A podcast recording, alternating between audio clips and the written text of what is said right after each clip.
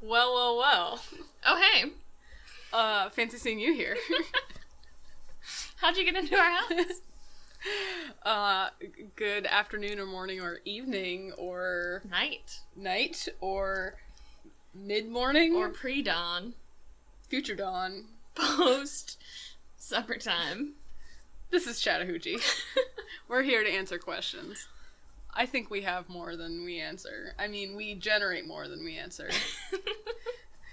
We're questionable. For sure. In the entropy of the universe. Oh, it's a net loss for sure. No, it's a net gain of entropy. Right, it's a net loss of order. Yeah. Even now. We're generating disorder. It's hot in here. Our brains have mostly melted. Despite our best attempts to cool them with ice cream. We ate so much ice cream, you guys. We gave it such a valiant effort. But the heat cannot be evaded. It's about to get real dicey in here. Let's do a question. We have a lot of new listener-submitted questions, so this episode is going to skew probably a little toward the silly because our friends and listeners are a little ridiculous. Okay. Wait, so are the ones? I think I see what's going on here. Let's do this one. Hit me with it, Casey.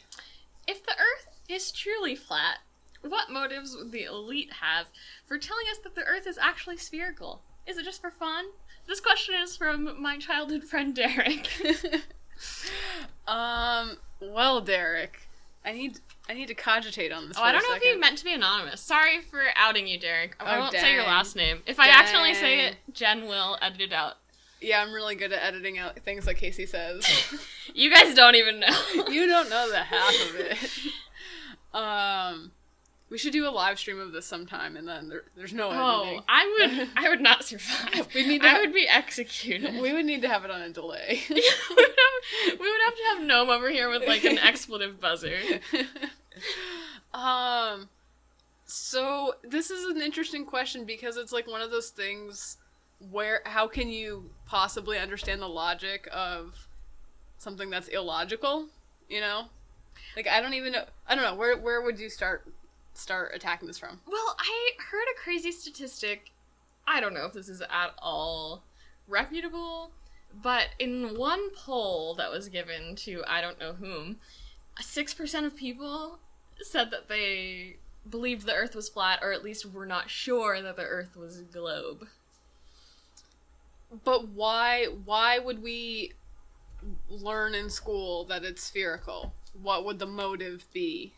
Why would there be some kind of conspiracy that is so pervasive that it extends to all schools, across the country, across the world? With so many people believing that the Earth is flat, I have to at least give them the benefit of the doubt.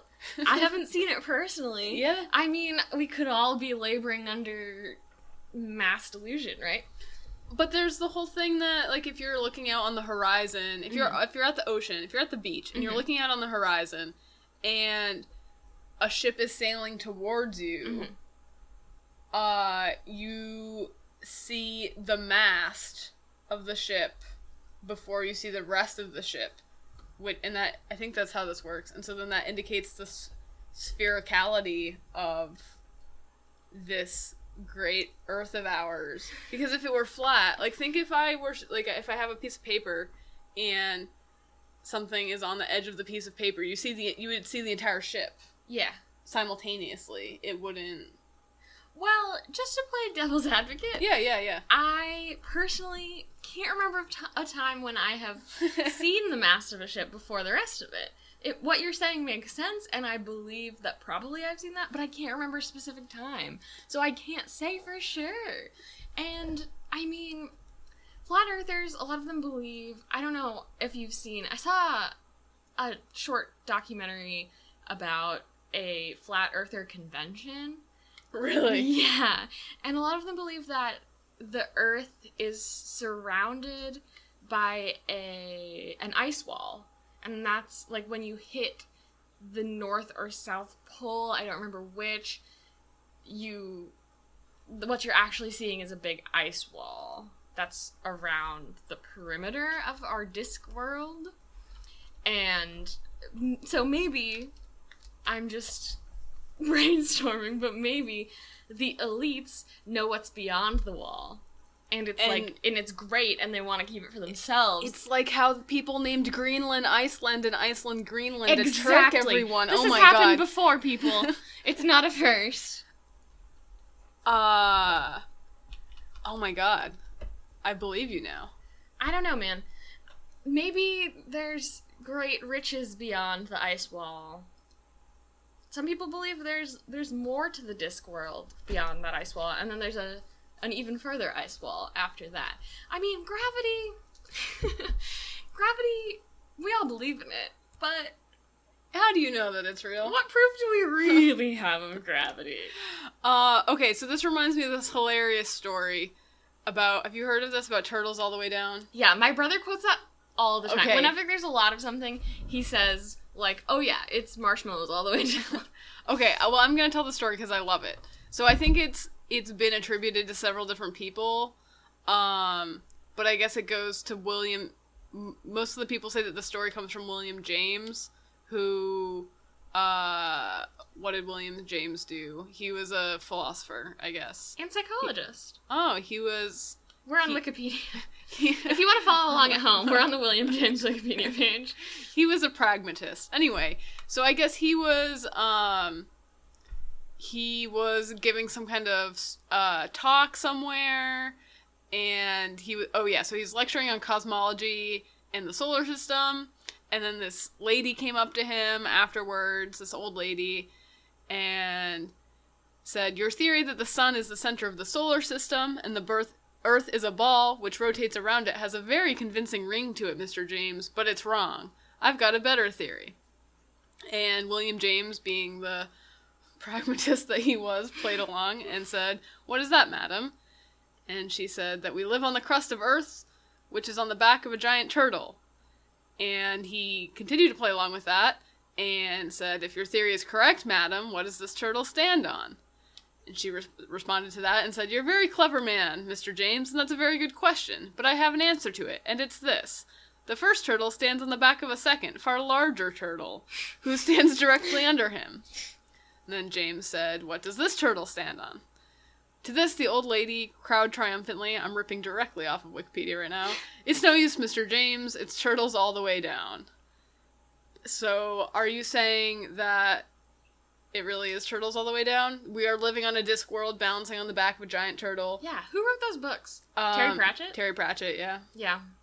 I mean, maybe do you have better theory?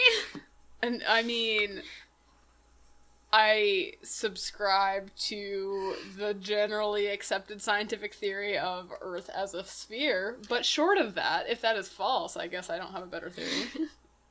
Yeah, ruling that one out. I think there have been many things. Okay, I personally believe the Earth is a sphere, a globe, yes. But I'm not going to argue with a flat earther, because, yeah, you know. So if this is a ruse, if the Earth really is flat, are we agreeing that the motive is likely that there are riches on the edge of the Earth that the elite are trying to hide from us? Is that what my top theory? Okay. I can get on board with that, Casey. I mean, if we believe the Earth is a globe, and we have no disc in our mind to imagine the limits of, then, what did you just find? Something that I'm not ready to get into. Go ahead with it. Continue with what you're saying. Jen has vetoed one of the questions in the Google Doc. Anyway, if there is no disk to imagine the edge of, then we are kept kind of within the bounds of the disk without even knowing we're in the bounds of the disk. Is this like, are we getting Truman Showed right now? We could be all on our very own Truman Shows. That's the takeaway I get from this. If there were a Truman Show, I would probably watch it, honestly. Yeah, I think I would too. But I don't know. It's probably super unethical. It is. But we do unethical things constantly as a society. That's true. Why stop now? Yeah, exactly. All right, next question. Casey, Do you like pineapple on pizza or not? This is coming straight from Yahoo Answers. Cooking and recipes. I have not had pineapple on pizza in a long time. What? We should have had that for dinner tonight. What did we have for... Oh, we had turkey burgers. That was great. Well, I don't eat ham. I haven't eaten ham in, like, many, many years. But you eat bacon, so what's the difference? Don't tell people that. I'm not ready to admit to the world that I eat bacon. I have not eaten ham in a long time, and I never liked ham.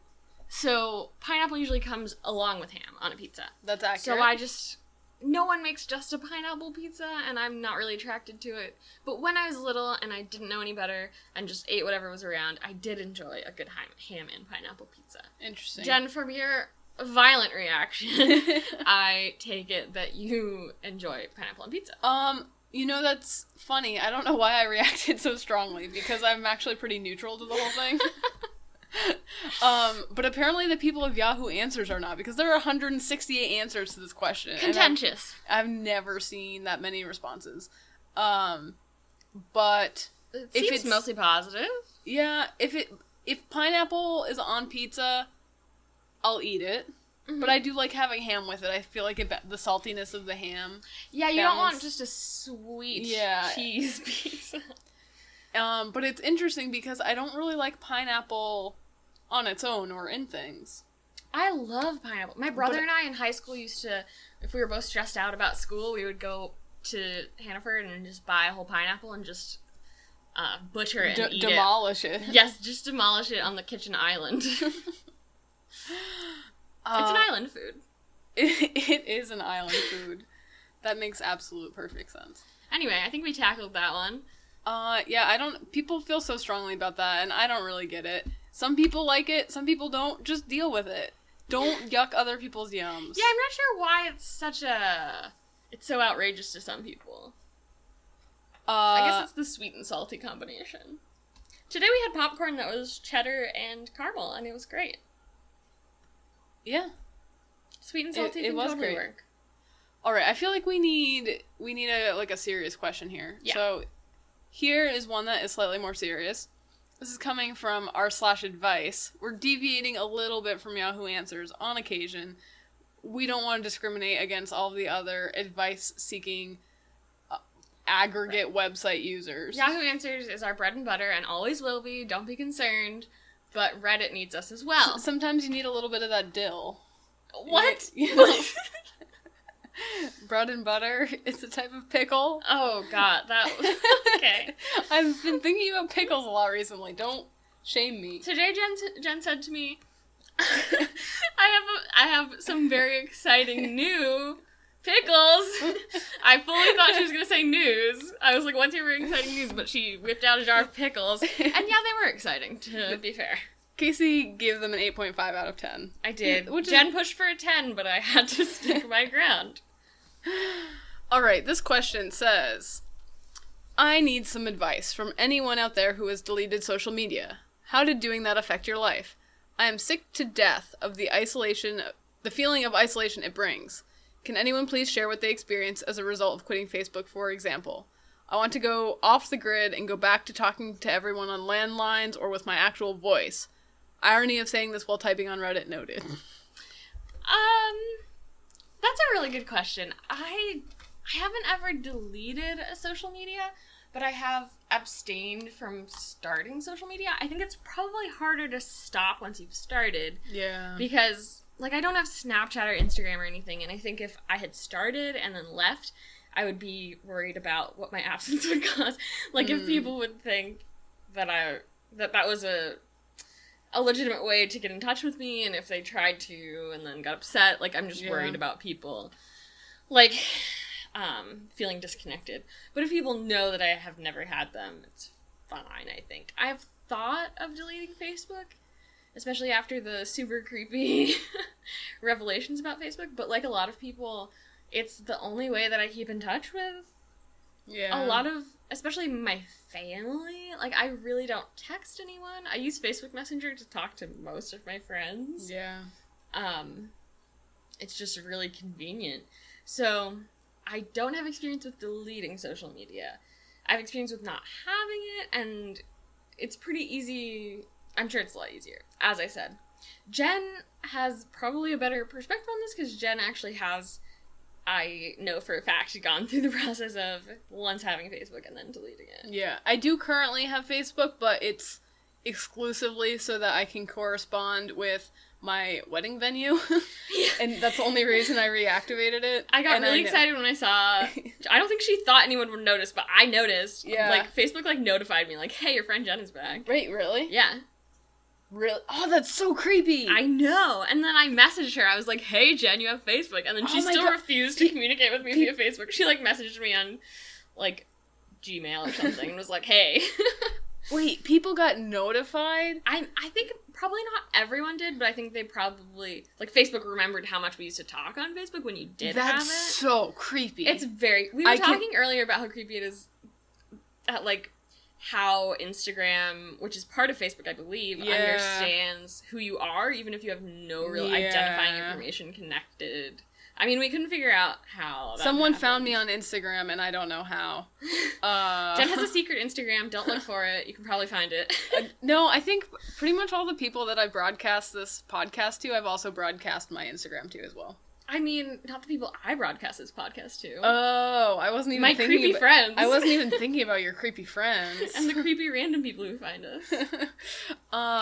Okay, so my perspective is, all right, when I was in college, I didn't get Facebook until after I graduated from high school, which I feel like was already pretty, like, I was pretty late on that bandwagon. Yeah, even I got it in high school, and I was really resistant to new technology. And then I had it for a couple years in college, and I used it. I was a regular daily user.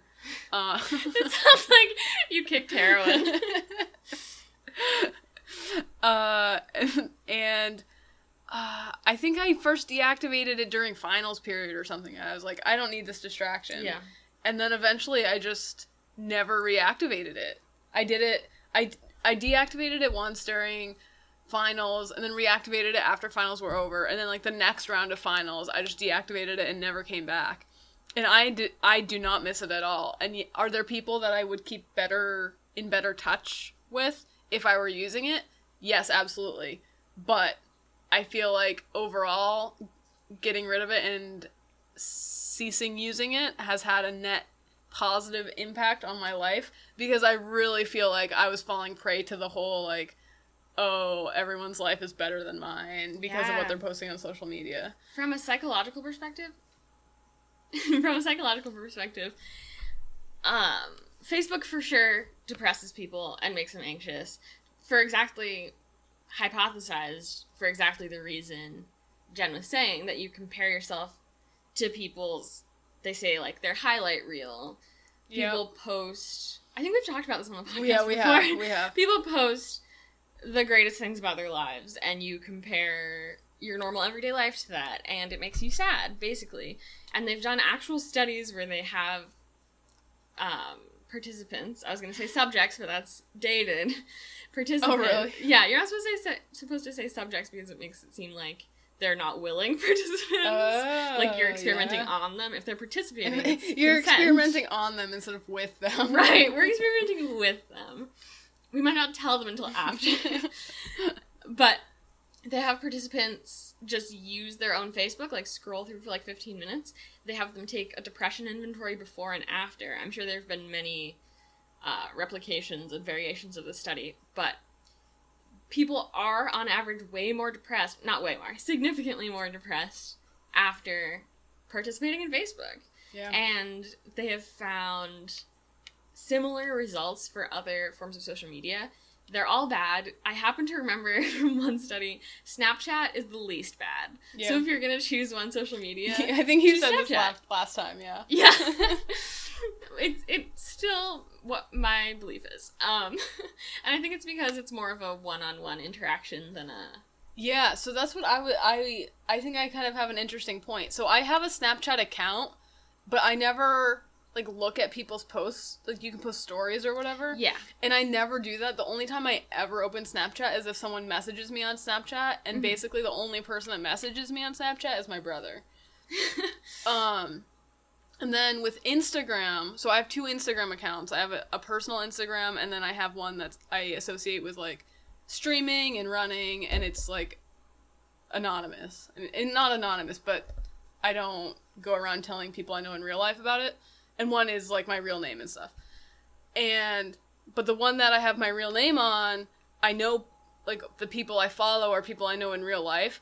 And I try not to, like, scroll through this, all the different posts on that one. Because, whereas the people that I follow on my other account are people I don't know. They're just people that post things about, like, subjects that I'm interested in, like art or video games or running. And if I look at those posts, just, like, scrolling through them, it doesn't make me feel bad about myself. But if I go through on my other account and scroll through posts and see, like, people, like, on camel, like, riding camels and stuff, then I'm like... People you went to high school? Yeah, I'm like, wow, my life is pretty boring, hey? So I think it definitely matters how you use them. Yeah. And if you use them with people you know in real life, then it makes it a much more negative experience. Yeah, that's not what I would have expected, but the way you explained it does make sense. Yeah, and the same thing with Twitter. I have a Twitter account, but I have that associated with streaming and stuff. And so it's people that I know through that, but it's not, like, people that I grew up with or anything, and that doesn't make me feel negative emotions, I don't think. Yeah. I think social media is less social and more media than we tend to think. It's more about... I mean, this is going to sound, like, cynical, but it's more about ad revenue and less about being social with each other. Because if you think about what social media is, a lot of it, like Twitter and Facebook, it's a lot of just, like, screaming into the void.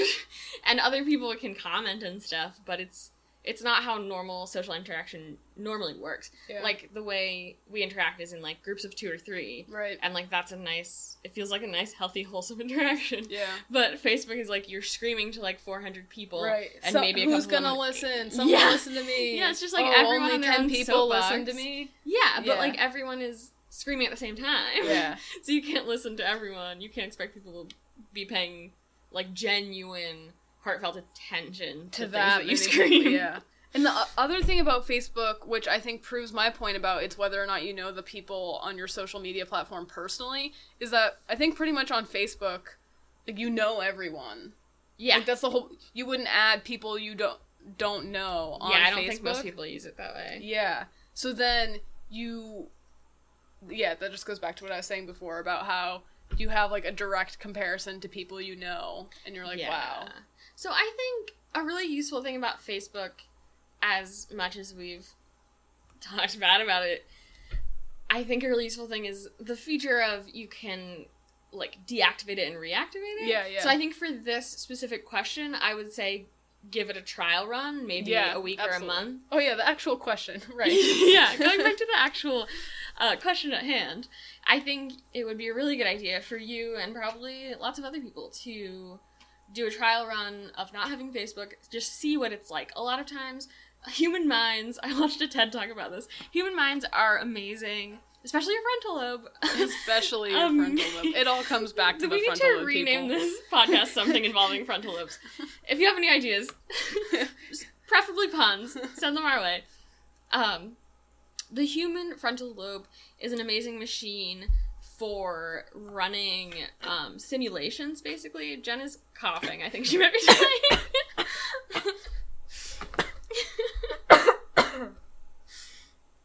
You good? Not yet. She's not good. We can edit this out. Some of the podcasts I listen to are like, oh, we'll edit this out when someone says something really embarrassing. And then they just don't. And then they don't edit it. We'll see what happens. Okay, go. Okay. The human frontal lobe is an amazing machine of running simulations, thinking about what will it feel like, what will it be like if I do this thing or if this thing happens, and it's, like, surprisingly good at it, but it's definitely not perfect. It's far from perfect. It's not as good at predicting outcomes as we tend to think it is. And so, basically, the take home from that is if you think you'll hate or love something, try it. Try anything once. Maybe not. Try lots of things once. Any risky behavior you can think of, we completely endorse. I'm being sarcastic. I don't know if that comes across. Anyway, try deleting Facebook. See if it's what you imagine it to be like. Right. What's the worst that's going to happen? I like taking that train of thought when I'm considering something, like, and I'm hesitant to do it. And I ask myself, what's the worst that's going to happen? Like, what is the absolute worst case scenario? That is so helpful, and I always forget to do that. I think it's really good. Yeah. Because sometimes it's like, oh, like, maybe I'll be something I can deal with. Yeah, like, maybe I'd be a little embarrassed, or oh. Yeah. Like, maybe something, like, kind of awkward would happen, or oh, maybe I'd break a leg, you know what I mean? And then you can judge, you have a better... Instead of just feeling a vague sense of dread or negativity, think about the actual plausible worst-case scenario, and then you can do an actual accurate cost-benefit analysis. Yeah, and then also ask yourself, yes, employ your hopefully, potentially, fully developed frontal lobe, or your developing frontal lobe. Give it some flex. Work it out a little bit. It's a muscle. It's not. It's not, but we can pretend it is. And also ask yourself, what's the best possible outcome? Yeah. Because if the worst possible outcome is you break your leg, and the best possible outcome is you get to take a cool picture, then maybe it's not worth it. Oh my god, are you, like, coming for me right now? Because am I? I didn't break my leg. Am I throwing shade? I've definitely risked... Not life, but limb, to take cool pictures. Anyway. Throwing some unintentional shade on Casey here. This got personal. Yeah, definitely do some... I mean, you have to think worst case scenario, best case scenario, but you also have to factor in the likelihood of those things happening. Like, if the best case scenario is great, but it's super unlikely to happen, you know, take that into account. Yeah, absolutely. I think that's really good advice. It's very complex, but hopefully that gave you a little bit of guidance. All right. I'm tackling this next one because I think I know the answer. All right, take the reins. I think does this come from a listener? Yes. Yeah? All right. A listener asks, why don't they make canned broccoli? And I have never considered this before, but I think I have an answer. I think it's because... like, broccoli just gets real soggy. So you couldn't... Oh. Think about how soggy broccoli gets. Like, but doesn't it only get soggy when you add heat? What if you kept it cold? Cold? So you mean... But it has... So it'd be raw canned broccoli? Do you cook everything you can? I don't know a great deal about canning, but I think so. Like, if you have canned peas, they're cooked. Are they?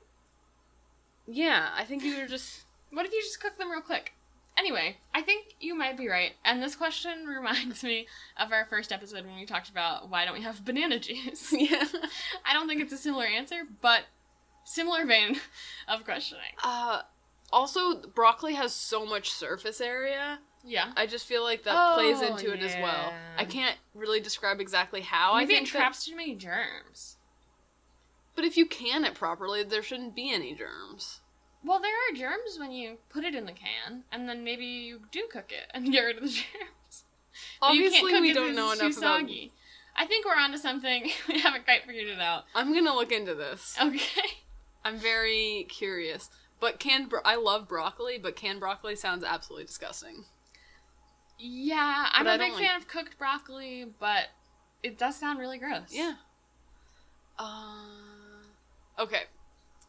Here is another one that is in the same vein. Yeah? Yeah. All right. Wait, the same vein of broccoli? No. Same vein of social media. Okay. Okay, so this is another question from r/advice, and they say... accidentally liked an old message from an ex. I was scrolling through an old conversation between me and an ex on Facebook Messenger when all of a sudden I accidentally gave it a thumbs up. We haven't been together for almost 4 years, and this is super embarrassing. I'm not sure how I'll be able to get over it. There's not actually a question here, but I think they're saying... what do I do? Where do I go from here? They don't even know enough to ask a question, but they feel like they need some advice. I think... That's a very relatable thing. I've definitely done things like that before. Yeah, I just recently... Okay, Facebook, you probably don't know, but Facebook Messenger... By you, I mean Jen. The listener probably does now. Jen, as we said, does not have Facebook. Facebook has a new-ish feature where in Messenger, if you hold a message, it gives you, like, a set of, like, 6 react emojis. So you can, like, thumbs up it, thumbs down it. You can, like, heart eyes it. You can, like, shocked face it. Okay. To a specific message. Okay. And the very scary part about that is, yeah, if you're scrolling up through, you, like, your thumb accidentally will, like, hold a message for too long. Oh. And then it's very, very easy to, like, accidentally react to something. It's so easy. I was just a couple months ago, I was showing my friend, who may be listening to this podcast, I was showing my friend some messages from another person, just because I, like, wanted advice on what to say, and my friend scrolled back a little bit and accidentally reacted, I believe, on your behalf. Yeah, I believe they did a shocked face to a message that shouldn't have been shocking at all, and it was from, like, a week ago, and fortunately, the person I had been messaging, we were, like, close enough that it wasn't super weird. Our relationship wasn't such that it was super, super weird. But, yeah, and then my friend and I did a test of if you react to something and then, because you can. And really quickly unreact? You can undo it, but the person does still get the notification. Oh, yeah. Or at least in our trial, they still get the notification. Yeah. So, yeah, you can undo it. Like, the first Redditor who answered this question said delete the thumbs up, but that won't fully solve the problem. It won't be there anymore, but they'll get notified. Yeah, so something similar has happened to me where, a place associated with my work has a Twitter account, and I'll check it. I don't follow it, but I'll check it on my Twitter. Mm-hmm. But I don't want... And I accidentally liked something. Mm-hmm. And I was like, oh no. And I quickly unliked it, because I didn't want the person... I know who administers that account, and I didn't want them knowing about my Twitter account, just because, yeah. like I said, I don't want people from my... Like, people that I work with, or people that, I don't know, I know, like, sort of tangentially. Yeah, cross-contamination. Yeah. I have an online life, and I have a personal life, and there's, like... She's leading a double life, and she wants to keep it that way. Like, the Venn diagram of those two do overlap a little bit, but overall I keep them relatively separate. And, yes, I was very concerned. And the thing is, like, if that happens to you, like, I'm sure that the recipient has done the same thing before, but it doesn't make it any less awkward. It does, yeah. Well, The terrible thing is, I mean, I think this person is saying it just indicates that... It makes it obvious that this person was reading messages from years ago. Yeah. So it puts them in a position of a lot of vulnerability. Yeah, of course. Being like, I'm still thinking about this ex, and now they know it. Right. But I think, I think everyone does that to some extent, but that still doesn't mean that you want to broadcast it. Right. It's like, I don't know, everyone... sweat, but you don't want other people to notice your sweat. Are you thinking about sweat because it's very hot in here? Probably. I'm definitely sweating right now. Again, I feel personally attacked. I like the second Redditor answer on this question, which is just chill, it doesn't matter. I think that's terrible. I think, in theory, that is the correct approach to take, but I don't think that it is practical. It's definitely a little dismissive of the question, but I think... It gives a little bit of perspective, like, yeah, maybe it doesn't matter. It won't matter in the long run. I mean, I guess you could, like, face this head on and message the ex and be like, hey, I don't know if you noticed this. I've been thinking about you. Yeah, just make it even weirder. Just lean into it. Just own it. Just own it. Hey, I've been thinking about you. Just don't ask any questions. Don't request anything. Just send them that. Yep. And then it's... No context. It's very clear, and it makes it look like your choice. Yep. Lean into it. That's the advice that we're rolling with. Yeah. I'm comfortable with that. Yeah. Do you want to do one more question, or... Ooh. We should probably end this one here. Okay. Yes. This is the end. Don't... Wait. Don't panic!